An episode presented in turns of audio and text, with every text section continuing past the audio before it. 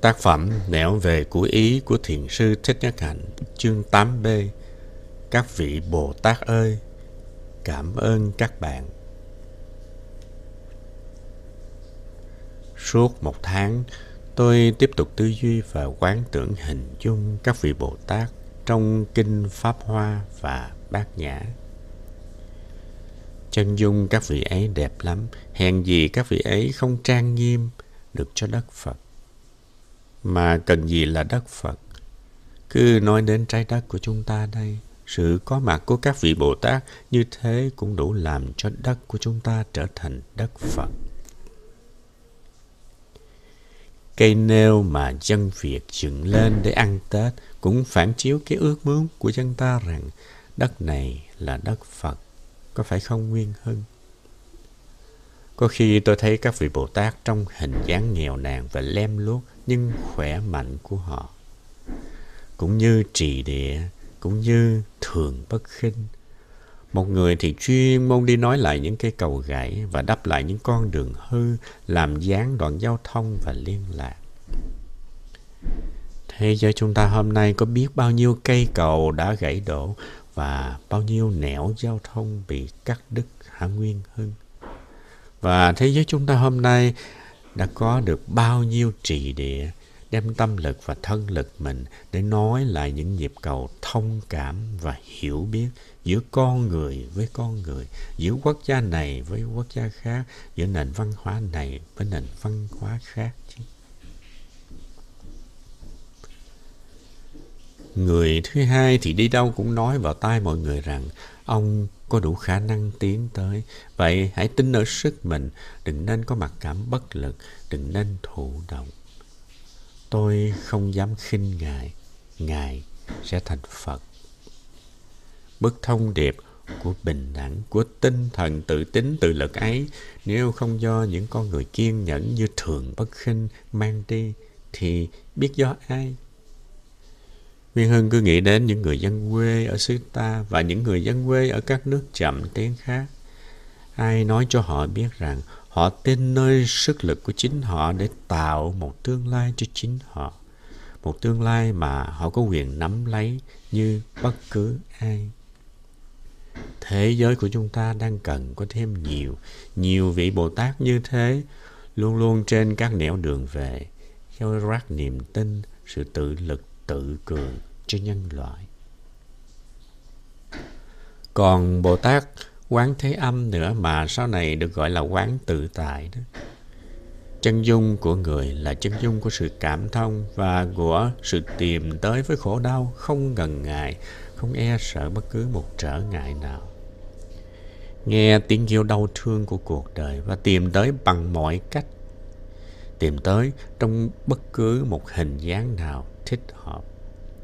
Nguyên Hân, một vị tăng sĩ, một nhà chính trị, một nhà tư bản, một nhà cư sĩ, một người đàn bà, một em bé, một thiên thần, một con ác quỷ, hình dáng nào thích hợp thì dùng hình dáng ấy. Nguyên Hưng có nghe không? Thế giới chúng ta ngày nay phải được cứu nguy bằng mọi mặt, mọi hình thức, mọi phương tiện theo tinh thần đại bi, tự tại của quan thế âm phải được xây dựng bằng thái độ dấn thân của tinh thần thường bất khinh của trì địa. Lại còn hình dung của địa tạng nữa. Hình dung của một con người muốn có mặt nơi chốn nhiều đau khổ nhất của cuộc đời. Chừng nào địa ngục còn chưa trống không thì chừng ấy tôi còn phải ở lại địa ngục. Dấn thân mà với tinh thần như thế thì mới thực sự là dấn thân, có phải không Nguyên hơn? Tôi tưởng ở đây có những con người như thế là ở đây đất phải nở hoa dù cho ở địa ngục, dù cho ở bất cứ địa ngục nào. Nguyên Hưng tiếp tục đi tìm hình dung các vị Bồ Tát. Lắm lúc tôi thấy họ trong những chiếc áo thật đẹp, Ngọc Minh Châu sáng ngời trên đầu, trên tay và trên cổ. Nguyên hưng hãy nghĩ đến vô tận ý mà xem. Các vị tăng sĩ thì không bao giờ được miêu tả bằng những hình dáng như vậy. Chắc chắn là hình dáng đó tượng trưng cho sự trang nghiêm tịnh độ đó. Sự có mặt của họ làm đẹp cho cuộc đời. Áo của các vị Bồ Tát đẹp như những chiếc áo trẻ em ngày Tết. Tôi nghĩ đến một ngày hồi đầu xuân, không ai nhìn thấy khổ đau của con người rõ bằng các vị. Nhưng cũng không ai giữ được nụ cười tươi không bao giờ héo như là các vị.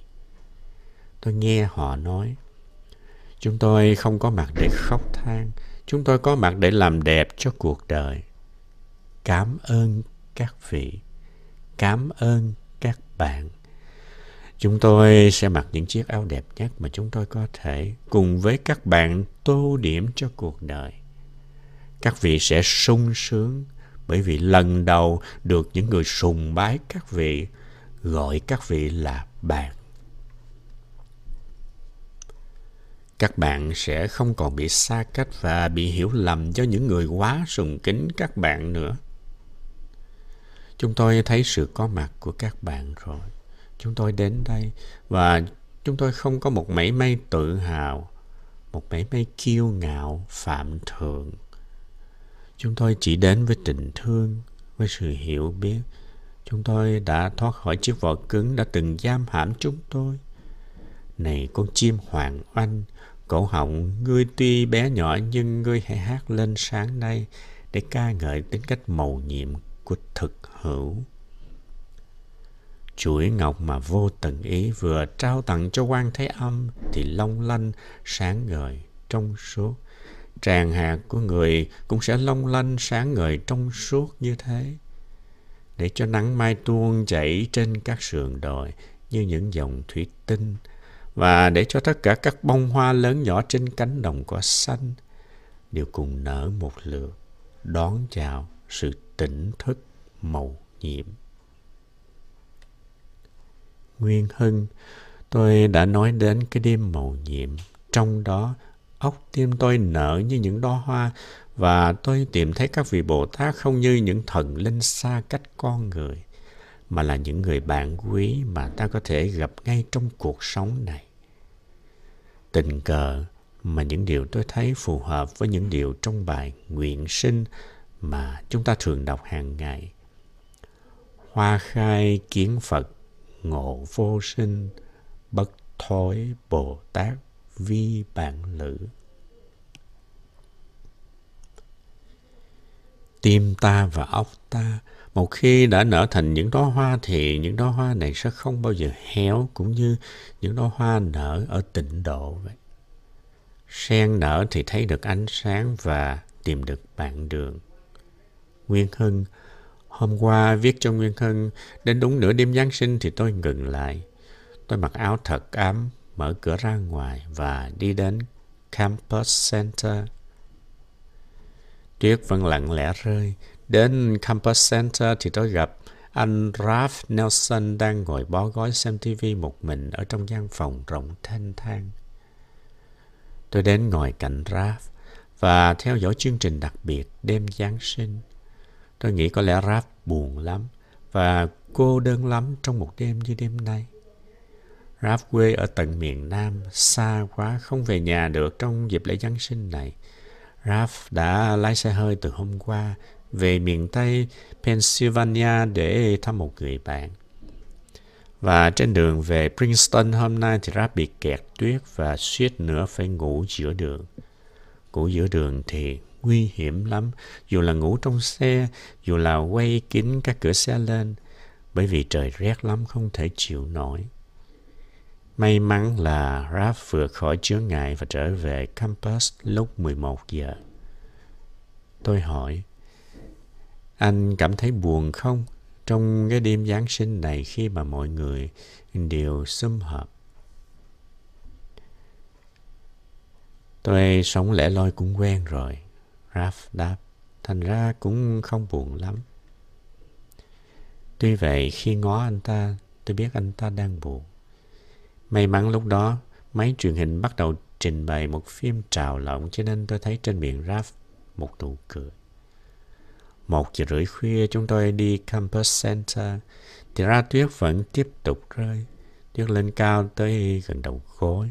Tôi phải lội về Brownhorn từ giá Raf rồi vào phòng lau chân, thay bít tất, hơi chân vào lọ sưởi. Năm ngoái tôi đi chơi suốt một ngày Giáng sinh bằng xe hơi ở vùng quê và đã chứng kiến được không khí thân mật của các gia đình vào ngày lễ ấy. Thật không khác gì ngày Tết ở bên ta ấy. Trẻ con và người lớn ai cũng có quà và có rất nhiều quà. Tôi bị một em nhỏ hỏi, Ông theo đạo Phật hả? Vậy ở xứ ông, người theo đạo Phật như ông có ăn lễ Giáng sinh không?